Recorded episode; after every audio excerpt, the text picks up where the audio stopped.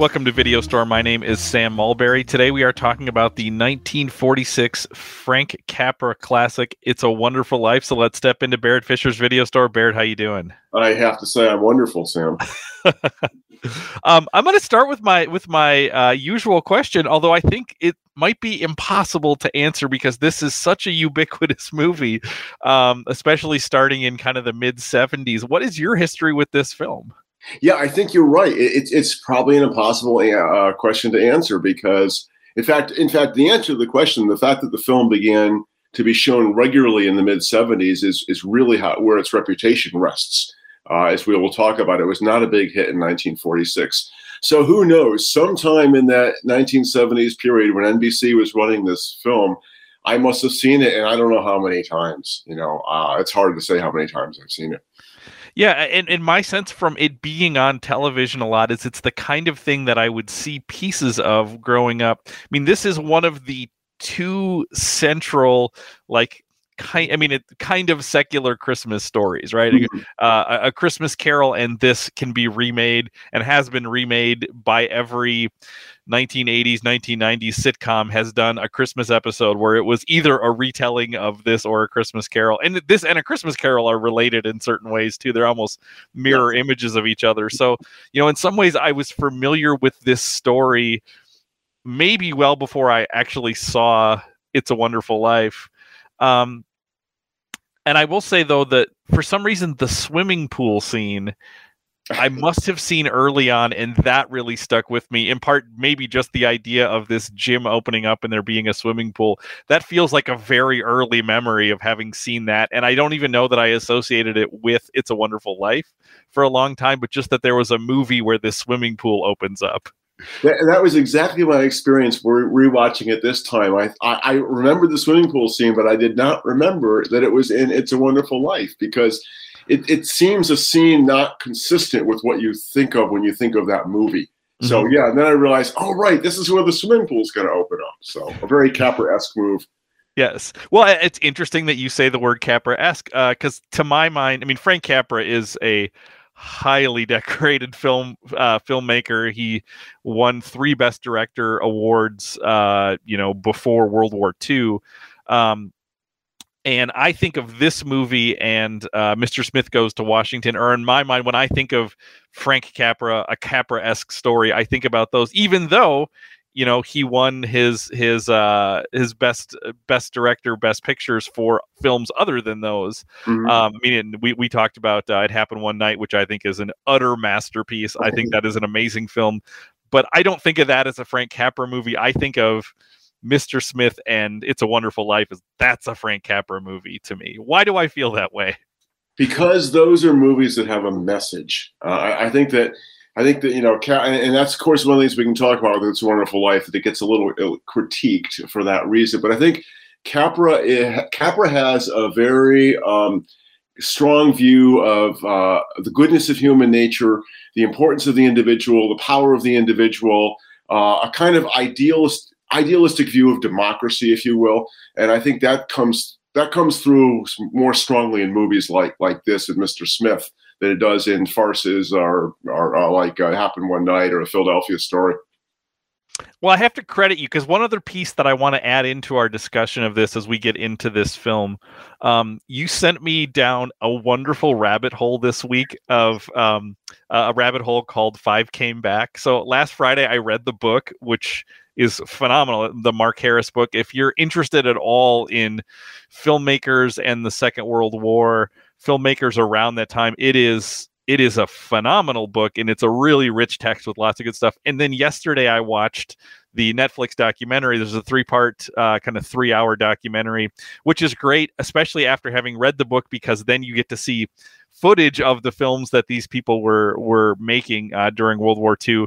Um, but this also sheds so much light onto this movie because this is the first thing that Capra makes coming back from the war. It's the first thing Jimmy Stewart makes coming back from the war, um, and it pairs with our film last week. Um, Best Years of Our Lives, which is Billy Wilder, who's also uh, a major figure in in uh, in Five Came Back. So, um, what's interesting about Wilder's ex- or uh, about Capra's experience um, is that most i mean he was he was part of the war effort from from early 1942 through 1945 um, and where while the other directors uh, john ford john huston billy uh, william wyler and um, george stevens all are really in action filming things Capra's experience is far more um, heading up things in Washington, footage being sent to him. He goes to England for a while to negotiate um, to negotiate a production, a co-production with the British government. Uh, but my impression from from reading that book is that uh, Capra sees a lot less. Um, of the actual war, which is interesting to think about George Bailey in this because this the war also features in here, um, and you know we see all these other people going off to war, having adventures in the war. Uh, and George George stays home, but George also makes great sacrifices by staying home. So it's interesting to think about, you know, how much of Capra's experience of the war is in George Bailey's experience of the war. Yeah, you're, you're exactly right, Sam. I, I wanted to pair this with the best years of our, of our lives for a number of reasons. Um, you've already talked about the five who came back, and of those five, it was three William Wyler, uh, Capra, and George Stevens, who formed Liberty Films. So you'll notice at the beginning of It's Wonderful Life, you have this ringing Liberty Bell, which was in Capra's war films, his series Why We Fight. Uh, and it's it's a really interesting concept because we've talked in the past about auteurism. And, and, really the idea behind Liberty Films is that each of these filmmakers would be able to make three, they, they, they were committed to nine films. Each would make three of their own without having the kind of studio control that they all were, were used to. Unfortunately, Capra bankrupted the project before it even got off the ground. He made It's Wonderful Life for about $2 million, which is way over budget. It would have had to make 6 million to recoup. Uh, it didn't, and they had to sell out uh, uh, to Paramount. So uh, they never made another Liberty film. But it was interesting that those three came together to form that that company. And of those three, each of them was affected by the war in a different way. So, you know, we talked last week about Wyler making the best years of our lives, an element of Wyler's autobiography there in there. George Stevens, before the war, was a very highly regarded maker of uh, director of comedies. He was he was really essentially shell shocked by the war.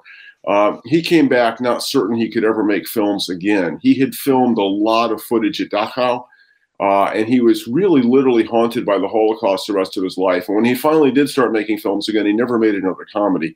Um, he made the really interesting Western, which I think we should watch in a few months, called Shane, which some people may be familiar with. So those were kind of two sort of extreme e- examples where I think Wyler kind of regained his filmmaking feet. Uh, and Stevens just found himself on the old make films. And in the middle, as you suggested, you have Capra kind of making It's a Wonderful Life, which in a way um, I like the identification of him with George Bailey. I think that that's that's true. But he also um, was fighting his own feelings of his own kind of inconsequential, in, being inconsequential. The idea that Hollywood had passed him by, and so he had a lot of fears. Uh, Mark Harris talks about how he has fears, desires, and wounds that he couldn't keep private, and those are the ones that he was kind of playing out uh, in the film. So you can kind of kind of see that, like in the confrontation towards the end between Potter and George Bailey, where Potter says, "You once called me, you know, what what is it, a uh, a frustrated, uh, bitter old man? Well, you're a frustrated, bitter young man." And you can kind of see the two parts of Capra kind of fighting each other at that point.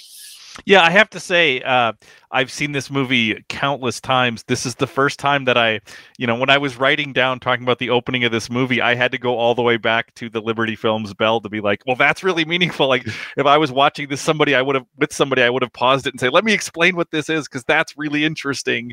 You know that um uh, uh that uh that part of uh, uh of the opening. Um, and we'll probably talk more about Capra's experience as we're going and, and where Capra is in this film as we go through this. But I do want to talk about the the um the fact that every time I see this, and I, again I have seen this I don't know how many times. Uh, I watched it twice this week and was both times surprised by the structure of this movie and the pieces that I forgot are part of it because I, this is this is a movie that has some um, creates some very like cliche moments that that get replayed over and over. to the point where you start to think, well, that's what the movie is. And then I realized like, oh, actually this movie is all these other things. And it has this this very interesting structure. I mean, one of the things is that people think about this is like, well, this is a Christmas movie. Mm-hmm. Christmas factors very little into this mm-hmm. movie. Mm-hmm. I mean, it, it some pivotal scenes at the end and some of the most iconic scenes surround Christmas, but like it was so interesting watching this and realizing like oh there's all this stuff that that doesn't have to do with that part of the story. Um, mm-hmm. i also think this is a deeply influential movie. I feel like as i was watching this i kept pointing to saying oh clearly this person was impacted by this and clearly this person was was impacted by this. So uh, so the movie opens with this sort of pan over bedford falls and these people praying for george which is kind of interesting because he's without knowing without us knowing it he's already introducing us to characters. Mm. because once you know the movie you start to pick out oh i know who that is. That's martini. That's this right. person. That's this person. So it's really it's really cool to rewatch and realize oh he's already doing this. And then we go to this bananas opening where we all of a sudden are in the universe or the heavens and it, this should be so silly it, yeah. I mean, it, it it it it should look silly, but somehow he pulls this off. This sort of um, afterlife conversation where we just have this sort of picture of galaxies talking to each other you know and and we and and and it frames why we're here and what we're going to be doing and it makes sense out of those prayers um so yeah, I, I, just I always forget. I mean, I know I know the Clarence part of the story, but I always forget that we have this moment of the universe talking to itself, or God, or or or whatever. You know, like it, like that is that is a crazy way to start this movie. It is, and and and I, am glad you pointed that out, Sam, because I you know one of the ne- negative elements of the reviews was that unlike some other directors, uh, some review uh, Capra was criticized for not really making taking a step forward in his filmmaking technique. And, and, and I, I can't really understand that criticism watching this film because I feel like, well, I don't know. I mean, I've seen his pre-war films and I've seen this film, and I think he's doing lots of stuff in this film that is really inventive, as, as you already pointed out, from the structure to the um, to the to the different settings. You know, given the technical limitations, you still get this really kind of interesting presentation of heaven. Um, I, the the use of narrative, which he hasn't done much in the past. I mean, I just think there's a lot going on that is really pretty creative, uh, and it, and it help, and it really kind of I think. Uh, it's a really interesting uh, uh structure for t- for telling the story. It, wor- it works really well. Well, and, and one of the movies that we watched that it made me think of, and I don't know I mean, I'm certain I'm certain Albert Brooks has seen It's a Wonderful Life, but like it made me think of defending your life that there is this sense of like, okay, well, let's go back and review. Let's review the tapes of life. You know, it's a little bit different setup, but there is this depiction of the afterlife, you know, as this kind and even this idea that Clarence is in some administrative structure that he's hoping to advance in. Like that is very Albert Brooksy and um, in, in, defending your life, right? That there's just like, yes. well, if you do the right things here, you can move on. If you learn the right lessons, you do the right things, you can move on to the next uh, the next stage of those things. So so it made me think of that.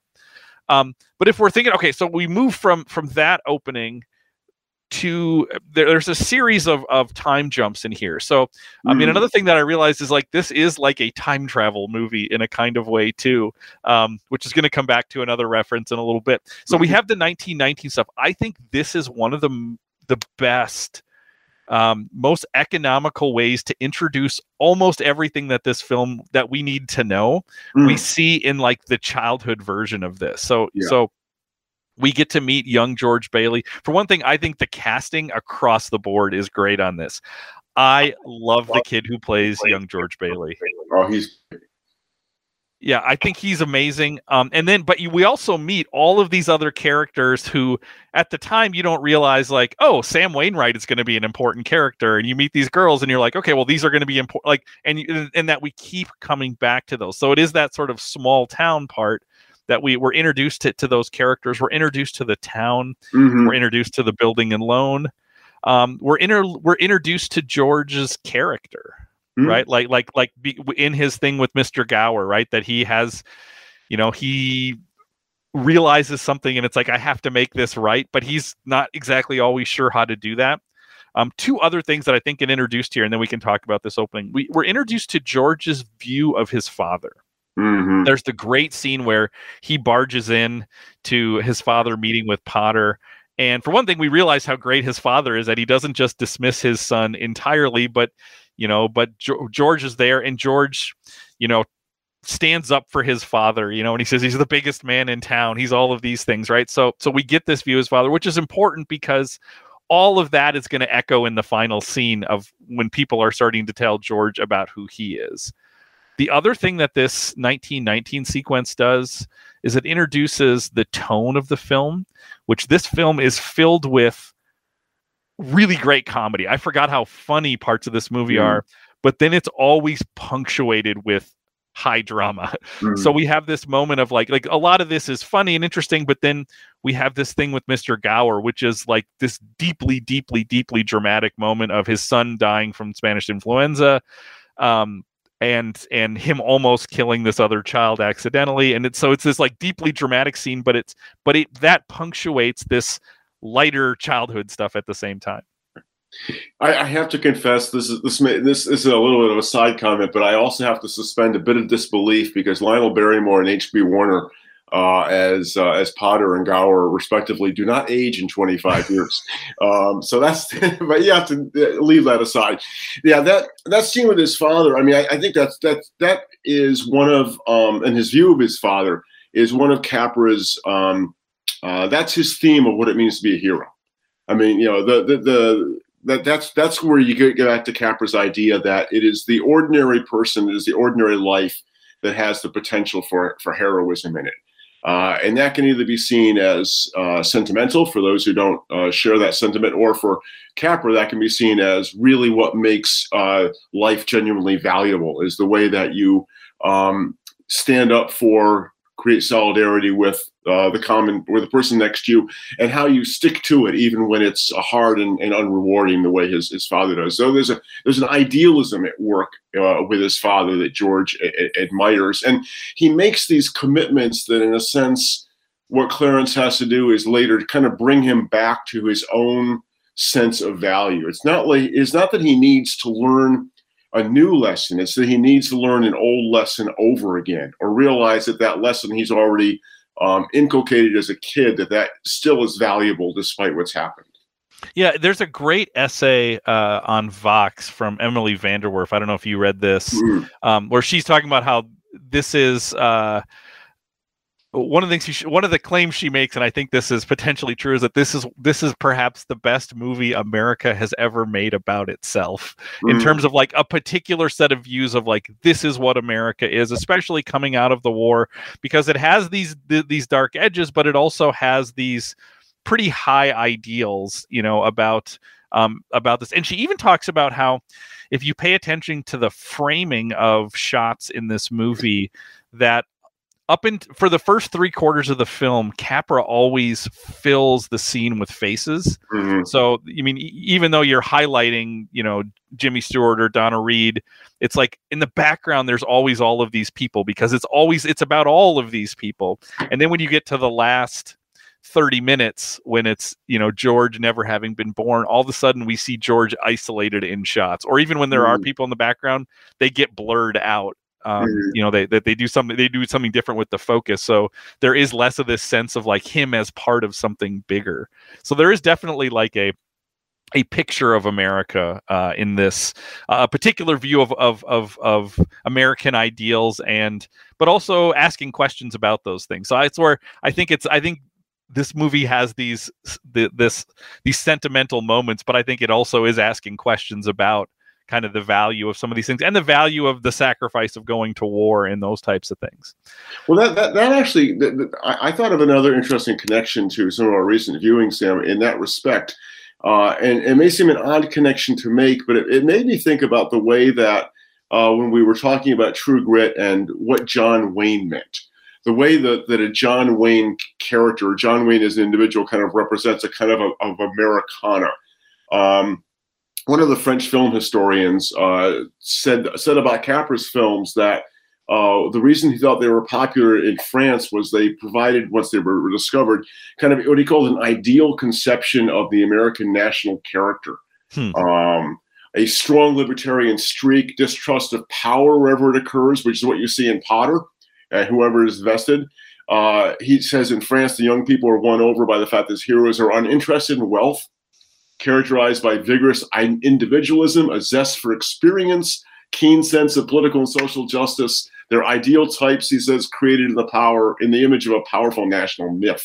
So I, th- I think I think that's what you're saying exactly right. I think Capra is is a myth maker, and I think that people who who don't like that myth see it as kind of sentimental, unhistorical, kind of naive, and people who endorse that myth sort of are saying, well.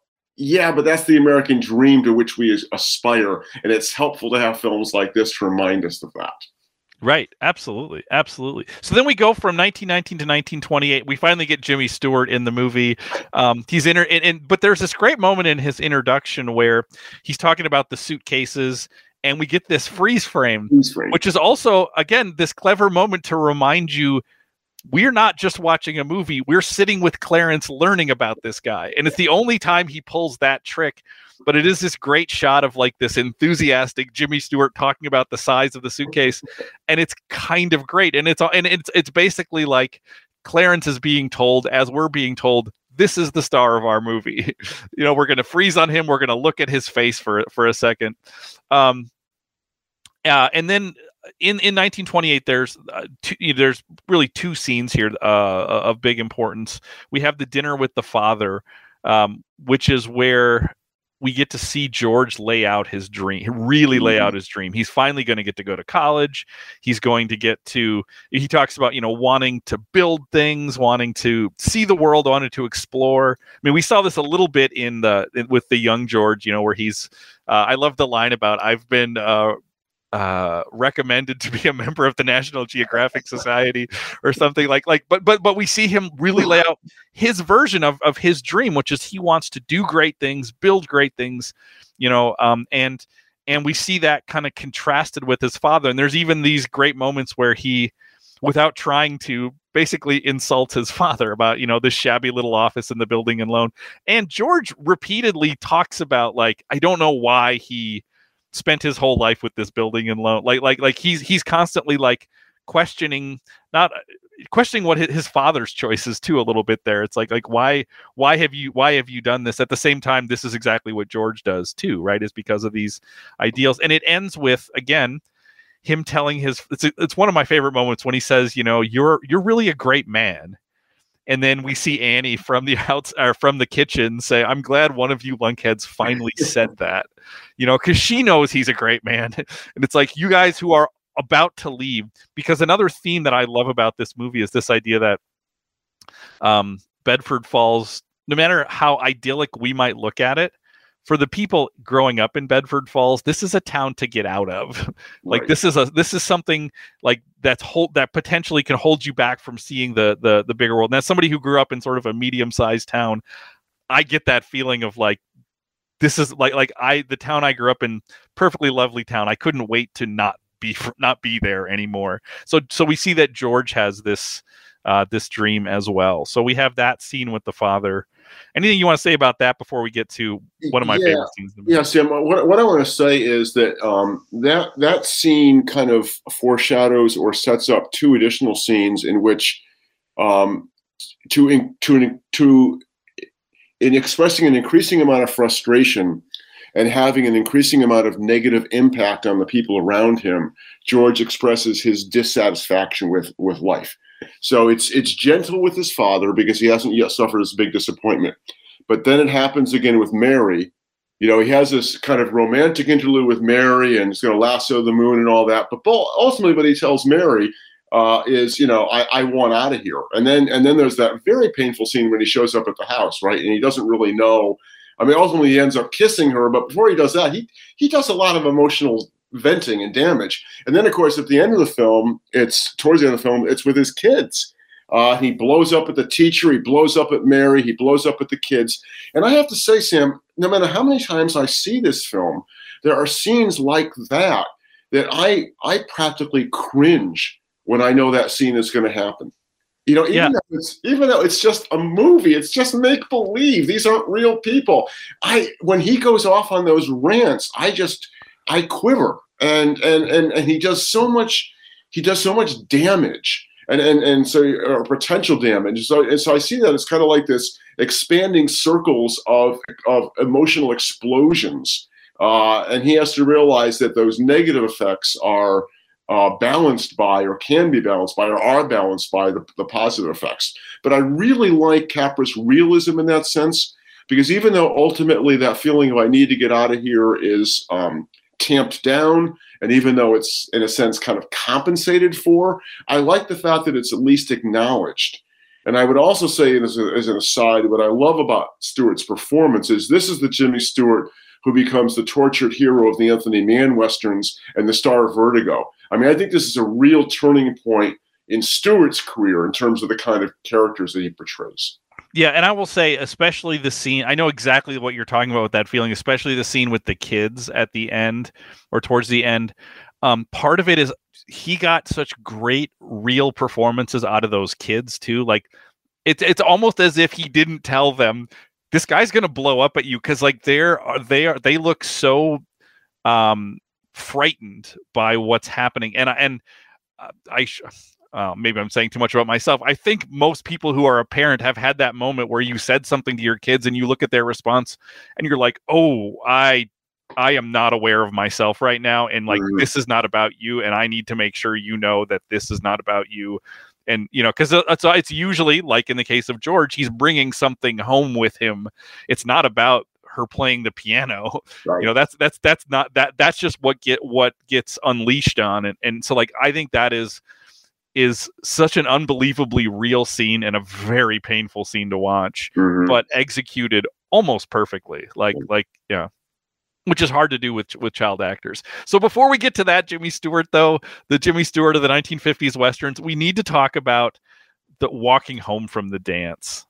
Because this yeah. is yeah. maybe the most charming thing I've ever yeah. seen. And and like you've talked a lot about how people compare Jimmy Stewart and Tom Hanks and it's like this is where I see it the most because it's like this is the kind there's very few actors who could pull off everything else in this movie and be that charming and funny and like I think uh, like this is where it's like I think you could drop Hanks into that but he's probably the only other person like a young young Tom Hanks you could throw in there but Stewart is and and, and Donna Reed I need to say both of them are it is one of the most charming scenes I've ever seen in a movie the, the two of them both playing with each other mm-hmm. you know and and and and that and i just think it's i just think it's kind of amazing and we have that scene is also like i said before gets punctuated by tragedy right? We like we get we we build up to this romantic moment and then we have the moment and then she's hiding in the bushes and he's you know thinking about well what do i do with it? That's that's very tom hanksy moment and then we don't get the we don't get the resolution of it because life gets in the way, right? They they drive up and say his father's had a stroke, and he just throws the robe and leaves. And it's like that whole that that whole moment, that relationship gets cut short at that. And I think that is uh, just a astoundingly good scene. Yeah, it is amazing. Uh, you're right. Uh, it's amazing how he pulls off that change of tone, and I and I think he's able to do it because because the film does it pretty consistently. I mean, that's that's kind of George's character. I mean, George's character is about the ch- changes of tone. I also think he pulls off that scene because it's just a little bit of screwball in there. Mm-hmm. Um, and uh, the, the kind of play between the two of them. And yes, his musing over what to do now that he's got the robe and she's in the bushes. It's it's it's just it's classic. But but the other great thing that it does is I think that what Capra is doing is um, he's he knows uh, it's very Shakespearean actually. He he knows how to how to build tension and then when to release it with a little bit of comedy. So rather than seeing it, I mean, we can see it as a shift from comedy to tragedy, but I think the other way to think about it is often there's there's shifts from tragedy to comedy. In other words, it's the reason you're able to bear some of the heavier moments of the film is because of the lighter moments. But what he's done is he's actually reversed the order of things. So he lightens things up, and then you can kind of take the heavier moments when when they when they occur. It also feels very very true to life. Um, you know, uh, tragedies don't arrive when it's convenient for them to arrive, and uh, that's that seems to have an element of verisimilitude to it. I need to point out one uh, uncredited actor sitting on the the guy, the old man sitting on the porch. Um, my daughter was watching this with me, and she said, "Oh, that's the mayor from the Andy Griffith Show," and in fact, it is. So, oh, very good. That's yeah, so I didn't recognize him, but she knew instantly. It's like, yes, that's who that is. So, um, so then we go to 1932. Uh, Harry is returning from college, and this is George now going to finally get his chance to leave. Um, and Harry shows up with a wife and a job and there is just this sense of like there is this world of opportunity out there and everybody who leaves seems to be able to tap into that opportunity in a way that uh, george never gets the chance to uh, to leave and do that and that then eventually leads into the scene you were talking about where he sees mary again and it is so deeply awkward um, mm-hmm. uh, but we also get the phone call with sam wainwright which is uh, an interesting scene because there's also this I, I, love stories about people who have like a particular dream that they want to achieve and they and there is this sense that like the world keeps trying to draft them into other things try to pull them into other things even when those are big opportunities. So sam is like something like plastics that's that's the future. Which made you think of the graduate as well. Um, yeah, yeah. Uh, and and it also made me think about uh, uh, very different character, very different kind of story. But this is one of the big themes of uh, Saul Bellow's, The Adventures of Augie March, is mm. this like the world trying to like recruit me or draft me into these things and i'm trying to find some other some other way so i, I i'm a big i really loved that book and in that moment made me think of like yes george has dreams but the world is is pulling on him and there is this tension between his dreams and other people's dreams for him and then just responsibility right? Mm-hmm. Like like he and so so that because this then leads it's it's kind of an amazing cut. We go from the the phone call and they kiss, and then we cut to the wedding. Yes. And the, one of the last things we heard George say is, "I don't want to get married." Right. And then we and then it's almost like a smash cut to, and they're married. And they're married. um, which leads into one of the most uh, one of the really iconic scenes is the bank run scene. Um, mm which I think if you even if you haven't seen It's a Wonderful Life, you've probably seen that scene or at least seen that scene parodied or or replayed in other kinds of ways. So is there anything about that moment or about, about those moments? I mean, I think that I think the bank run scene is is one of the again the moments where we're talking about kind of the communal ideals of um, of this, which is always interesting because when you read about Capra's personal politics, he is not a leftist. He's not somebody who sort of flirted with communism in the 30s. I mean, he uh, at least initially was not a was not a um, fan of Roosevelt, but kind of gets won over by Roosevelt. So there's you know there there's some kind of uh, another thing Emily VanDerWerff talks about is how this is uh, such a great movie to sort of express New Deal values in terms of that particular view of America. Yeah, I mean, I think I think the bank run scene is also a reminder of the other the other side of America of small town American life. You know, I mean, because the fact is that despite George's appeals, um, people still want their money. Mm-hmm you know and, and so so there there is the there is the specter of, of almost a kind of a mob mentality. Um, but then of course in terms of the theme of the film one of the one of the the roles that that scene plays is uh, when mary uh, voluntarily you know gives up the honeymoon money then you know that she and george are kind of on the same page. And so i think the, the scene serves a, several different functions right? It, it, it makes sure that um, George's desire uh, is is yet again thwarted. Um, and if, if, if, you've never seen the movie before, I think you catch on pretty quickly that he's not going to get out of this town, or we're not going to have much of a story. So, so he gets, and I think it's also interesting that scene takes place in a driving rain. Mm-hmm. Uh, we get snowstorms, we get rains, we get lots of uh, weather, we get darkness. So, so, so there's that. There's that theme. There's the theme of the the townspeople who yeah, they may be your friends and neighbors and you're helping them out, but they might turn on you if they think they're going to lose a buck. Um, I mean, it's really a scene that's very much about the value people put on money. Like the one guy who says, I have $242. And George is like, well, how much do you, do you need? I need, I want my $242. So, you know, so Capra is not sentimental about that. Mm-hmm. And then of course you get Mary, you know, demonstrating her own her own generosity. As somebody says about Mary, she's oppressively perfect. Um, and uh, you know, she is Donna Reed, and the camera absolutely loves her, uh, eats her up in this in this film. But that's really important, obviously, for the success of their their marriage or their relationship that they're kind of on the same page. Although the film really doesn't do much to develop their relationship, as you know. There's a kiss. They're married. There's four kids. Uh, and then cue the crisis. That's really right. about all you can see. Because the fact is, their domestic happiness is of no interest to us. What we want to know is how they navigate the domestic unhappiness. I have to say that scene also as a young child taught me how banks work at least a little bit that because I think I think that's the first time I realized that banks weren't just like big safes where they put all the money but it was like oh they they they invest that money back in giving loans to people and I and like honestly I learned about banking from that scene which is probably not the worst way to learn about banking because it's also a pretty idealistic view of banking too to be like well we just invest back in the community and the money's in your house and in your house and it's like oh, okay, you know, so, so that was actually a pretty formative moment for me to to think about. Uh, maybe the first thing I ever learned about economics was that scene. so maybe that says something uh, something about me. So then we have the the the pretty. We already talked about this. The pretty quick war montage where. Mm-hmm. We see different people, you know, going off to going off to sort of fight in different parts of the war, and we see George doing his uh, doing his job um, because of his uh, because of his disability, because he he has no hearing in his left ear, which also made me think about William Wyler. Uh, I wonder if I wondered if that was like a tip mm-hmm. of the mm-hmm. hat to fellow uh, Liberty Films partner William mm-hmm. Wyler to say, because because Wyler lost his hearing in the war yep. as well.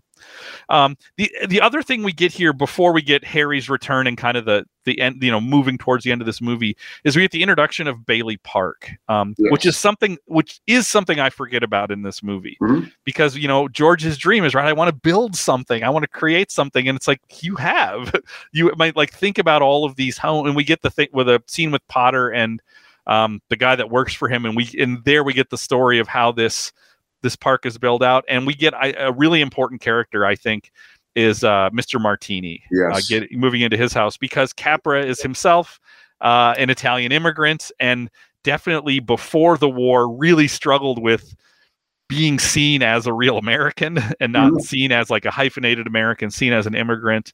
Um, there's this great moment in the documentary Five Came Back where uh, Guillermo del Toro is talking about Capra as an immigrant, um, and says that Cap- he, describes Capra's story coming through the war as like a Pinocchio story, where he finally gets his dream of being a real American when he comes out. It's like there's no longer a question about that with with Capra, you know, at that point.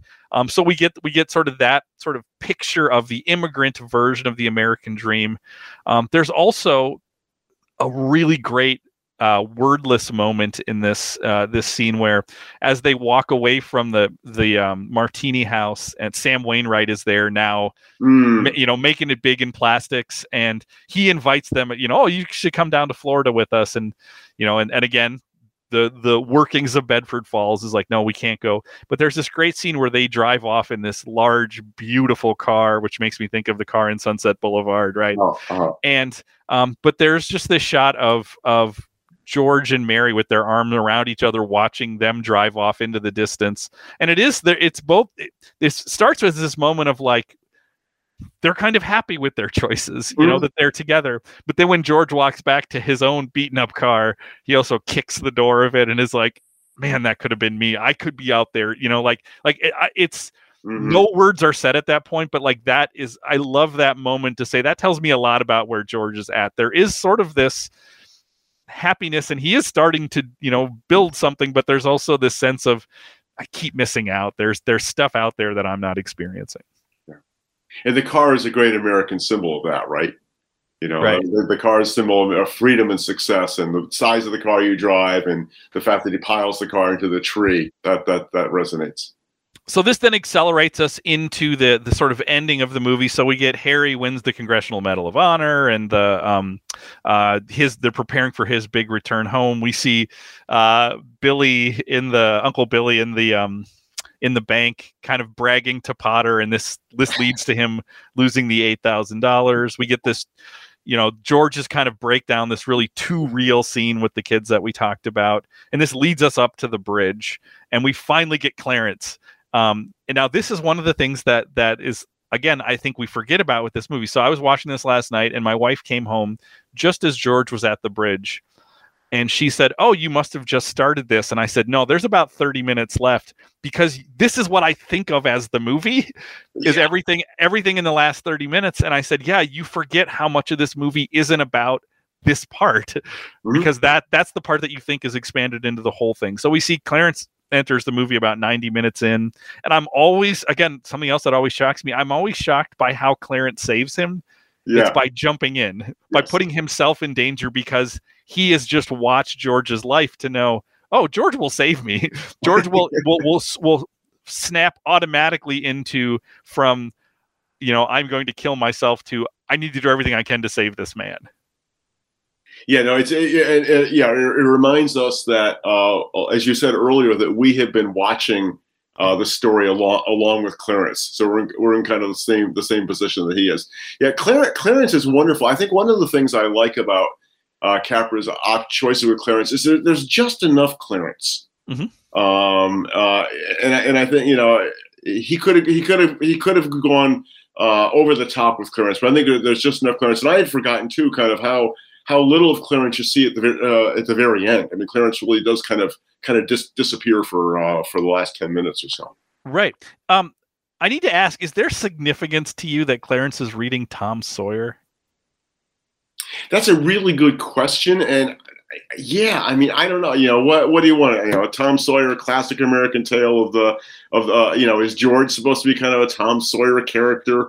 Uh, is Clarence supposed to be kind of a Tom Sawyer character? I mean, I took it clearly, obviously, as a temporal reference, but I, I don't Right. know because I, I I wouldn't really align align George with uh, with Tom Sawyer. Yeah, I would. I, I don't have an answer to that either. I was Yeah. thinking about it, and all I could think of, and this is clearly not the case, but it works out well, is like um, Tom Sawyer is, uh, well, I guess Tom Sawyer or Huck Finn, either of those books, like they're not the greatest novel ever written in America, but they're in the conversation when you talk about what is the great American novel Yeah. right? Especially especially Huck Finn, maybe more so than Tom Sawyer. Um, and I think I think about It's a Wonderful Life is not the greatest movie ever made, but it's in a conversation for like this is maybe the great American movie in a kind Right, of way, right. you know. So again, there's no way Capra could have thought about that, but it it's nice that it's there that you have the the, the Twain reference there because I do feel like there is something about that to say like, well, maybe this tells us as much about America as anything can. Yeah, I mean, it, it, is you know it is about small town life, right? And then uh, and you get then the and you also get with with Huck Finn the notion of lighting out for the territories, right? So there is also the theme of escapism at the same time. Um, so then we get to the uh, I wish I was never born, uh, and we get uh, this sort of uh, trip through Pottersville, what what what uh, Bedford Falls becomes. And here's where I thought, and I was wondering if, and then I did a little bit of research, and this is clearly the case. I was like, oh my gosh, this feels so much like it must have influenced Robert Zemeckis when he made Back to the Future too. Like Mhm. there is that when when when Marty goes back to Hill Valley in 1985 in that movie, it's like, oh, this just feels like Pottersville. And then I was doing a little research, and Zemeckis was very clearly saying this is like in a wonderful and it's a wonderful life. Um, so so very much um, influenced uh, influenced that. Um, but we get this this sort of sense of like here's and then this is where it feels like a time travel. if- So it feels like a time travel movie in general. It's like, well, what happens if we change one thing in the timeline? What is the uh, the butterfly effect of that Mhm. in life? Um, which is which is a, a classic trope in time travel movies. So I feel like this is um, without being sci-fi, this has some elements which really are going to inform sci-fi stories. Yeah, and, and and I think the you know the way it unfolds, obviously, you, you know there there are multiple. There, there's no single butterfly effect, but I think the way that it unfolds with, you know, realizing that you know without without him, his brother dies. Uh, his his mother his I, think one of the most one of the most um, affecting moments in that respect is coming face to face with his mother Mhm. and having his own mother not recognize him because again he never he never existed. So i think uh, and, and i think the, the idea that it's both at that personal level but uh, uh, obviously at the societal level you know that one person actually can have that kind of uh, effect. I also think of a different film i've mentioned in the past uh, sliding doors Mm-hmm. the Gwyneth Paltrow, Paltrow film, where you know uh, the film follows the two different timelines of what happens if she gets on the subway versus she doesn't get on the subway. Not quite the same as existing, not existing, but it's the idea of what happens if a different event occurs or doesn't occur at a particular point in time. And I just think it's interesting how many of the different characters we get to uh, we get to encounter, um, and thinking about the even in, in big ways and small ways the impacts that that he has. Uh, I need to point out that both my wife and daughter uh, pointed out like it's sort of weird that like Mary Bailey Mary Bailey is basically she's just a librarian and wears glasses. you know, like she doesn't get married. But it's like, okay, well, but what's funny is Clarence is like, oh, I don't want to show you her. But it's like, well, she's actually like, I mean, not as happy maybe but it's but it's it is sort of funny like it's not like she falls into this very dark you know thing. It's just like no oh, she's a li- she's an unmarried librarian with glasses. So that's a weird that's that's that's that's one of the weird ones. Yeah which is the best they can do to make her somehow unattractive right? That's but, right. but you know but it reinforces that great myth you know that there was really only one person for her but that person was never born so she never found that man Right, right. So this leads us then to the the, the final scene, and you know, kind of um, this moment where George returns to, to the home and people actually to his home and people recognize him and all the people come in and they start sort of you know giving what they have dumping dumping the money onto the um you know onto the table and we and, and more importantly is people telling george uh what they mean to him um, I was on a podcast earlier this week, um, and we were talking about kind of the the you know the faces we put out to other people and how we think about identity. And one of the things we talked about is how at times you realize less less than anyone who you are right? It's the people around you sometimes need to tell you things about who you are because you can't see those things. And we um, we definitely see this. And, and again i think this echoes george telling his father that he thinks he's a great man. And mm-hmm. I, I, I, like that that sort of comes comes full circle. Yeah, I, I, it used to frustrate me about that final scene that um, and and I and I admire Capra for doing this that there's no there's no actual vindication of George. You know, the, you know Potter doesn't reveal that he has the money, uh, and so it's interesting that that people are are shown as not questioning why George is short with the money. So you kind of get back to, and neither is the bank examiner ultimately. I mean, all he cares about is if you got the money, you got the money. So you kind of get back to this um, hyper generous view of the of the population that you know they're all going to. I mean, so it, it's it's an interesting contrast because you, you look at the bank run scene and and then this scene, and I think part of what you what you realize is well that's the equity in human relationships that he's built up over the intervening years. You know that now people he really has invested so deeply that his investment is literally paying coming back. There's a there's a sign there's a little plaque in his father's office, and I didn't write down the exact quote, but it was under the picture of his father after his father died, the quote says something like, "All that you can take with you is what you've given away." Hmm. Um, and and I think that's you know that's what's being shown in, in that in that final scene. It's uh, it's it's like in Ecclesiastes, cast your bread upon the water and it will return to you. Right? That's that's kind of what George is. He's really reaping what he sows in a in a generous sense. Hmm. I thought of two uh, two other movies as, uh, that I jotted down as I was thinking about this. Uh, two other movies that we've watched. Um, that there is and I will say this movie, I, will just admit when I got to the end, I cried, and when I watched it both times this week, I cried.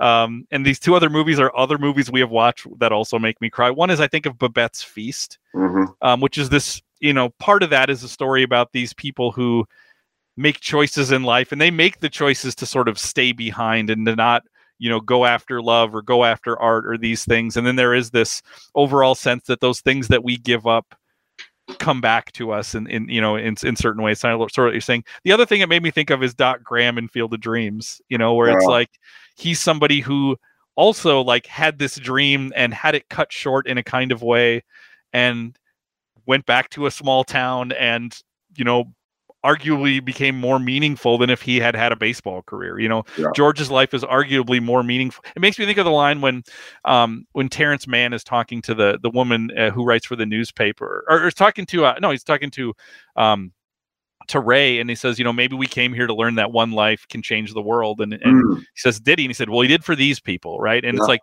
so, so, so, is it? I feel sort of echoes of that in there, uh, in, in there as well. Um, wow, we have covered a lot of ground. We usually don't go through a movie plot by plot like this, but but this one was helpful to do that with. Um, do you have other? I have a couple other little notes here or there, but do you have anything else you want to talk about with this? Yeah, I have a couple of notes as well. You know, one is uh, since we're talking unashamedly about crying, I, I, I think I cry at least at three points in this film, and uh, one of them is very early on when Mr. Gower is beating George. Um, there's something about George's tears that elicit tears in me, and uh, I just want to make sure people re- recognize that uh, Mr. Gower is H.B. Warner and of course, we saw H.B. Warner in uh, Sunset Boulevard as one of the waxwork figures uh, playing cards. Uh, great Hollywood actor from the from the uh, from the silent era. Um, and also, as long as we're on the topic of uh, uncredited actors, there's one line this actor has at the end. He is one of the sheriffs serving the uh, the arrest, the warrant for George's arrest at the house. That is Alan Bridge who always plays these roles. We previously saw him as the Mister in Sullivan's Travels, uh, and he shows up in several other uh, uh, Preston Sturges films. I just want to say I have to give the critics their day in court. Um, there are those who refuse to be um, uh, charmed by the sentimentality of this film. Uh, and that's a theme that actually starts contemporaneously. Uh, Bosley Crowther, who was kind of the reigning critic of the New York Times, was one of those people who did not like the film. Um, and he says that uh, it's the sentimentality of it, the illusory concept of life. Mr. Capra's nice people are charming, he says. His small town is quite beguiling, and his pattern for solving problems is most optimistic and facile but somehow they all resemble theatrical attitudes rather than average realities. I think that's really interesting because I think we tend to think of audiences and even critics of, bygone eras as being sentimentalists. And, and they weren't. And in a way, this film was much more out of step with, with popular opinion than was um, The Best Years of Our Lives. So he and Wyler, their films both opened in December, uh, you know, friendly competition, but it was clear that Wyler had read the popular mood much more successfully uh, than Capra had.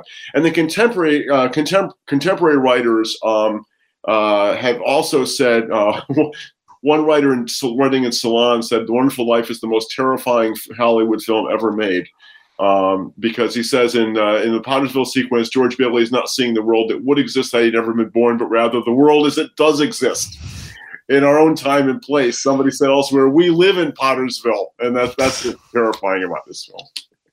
Um, I need to I need to point out one other actor, and this is this is also a, a shout out to my daughter, um, and that is when she saw Ernie the first time, she said, "Oh, that's the dad from Dobie Gillis." Yeah, Ward Bond. So, yeah, yeah. So, um, no, no, it's uh, it's Frank Faylen. Is, oh, I'm sorry. I'm sorry. Yeah, I was thinking. I'm sorry. I'm, I'm sorry. I was thinking. You're right. I was thinking. Oh, okay. Well, I'll, I'll, do another shout out. Bert, Bert, the poli- Bert, the policeman is Ward Bond, who is is a great character actor in so many 40s and 50s westerns. Um, the uh, one of the other fact that I'll say is that this movie, the winter scenes were shot in summer. Um, yes. So I told my wife that, and it's like they actually do a really good job. I mean, it doesn't look. Anybody who lives in a place like Minnesota knows it doesn't look like real snow, but it does look like winter. It does feel like winter, and it's, it's so it's crazy to think that these these were shot uh, on a summer night. Well, it's one more reason why Capra broke the budget yeah, yeah. Um, before before we move on from this, do you want to quickly explain why this movie, if it wasn't popular in 1946, what is the story of how it became popular? Because this has a very unique story to it. Well, I don't know. Uh, maybe, maybe you have a different story than I do, Sam. I, I just thought about it in terms of the repeated uh, viewings on TV, but obviously you've gone a little deeper than that. Well, I mean, the fact that why the repeated viewings happened is that in 1974 there was a paperwork mistake where the copyright was not um, oh, maintained. right, right, right. Yes. So it falls into the public domain, so everybody could show yes. this. So it was. Ever, I mean, when we say it was ubiquitous, it really was everywhere. Yeah. Um, so this this led to for probably about 10 years this movie being shown everywhere. Yeah, so exactly. Yeah. All right, Barrett, what do you have for us for next week?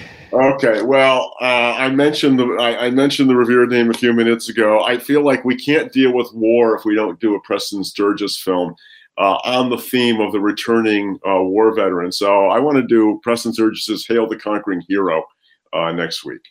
Fantastic, Barrett. We are running out of time. I think uh, I think I heard a reminder for you that you have a meeting to get to. So we'll wrap this up quick. Thank you so much for uh, for recommending this film, um, for having this conversation. This is something I'd seen a lot, but but I feel like I was able to think about it in a different way. And I do want to recommend Five Came Back, either the book or the Netflix um, mini series. They're they're both really fantastic and they get into some really interesting filmmakers doing some interesting work. Um, that's all the time that we have, but we will be back next week to talk about Hail the Conquering Hero in the video store.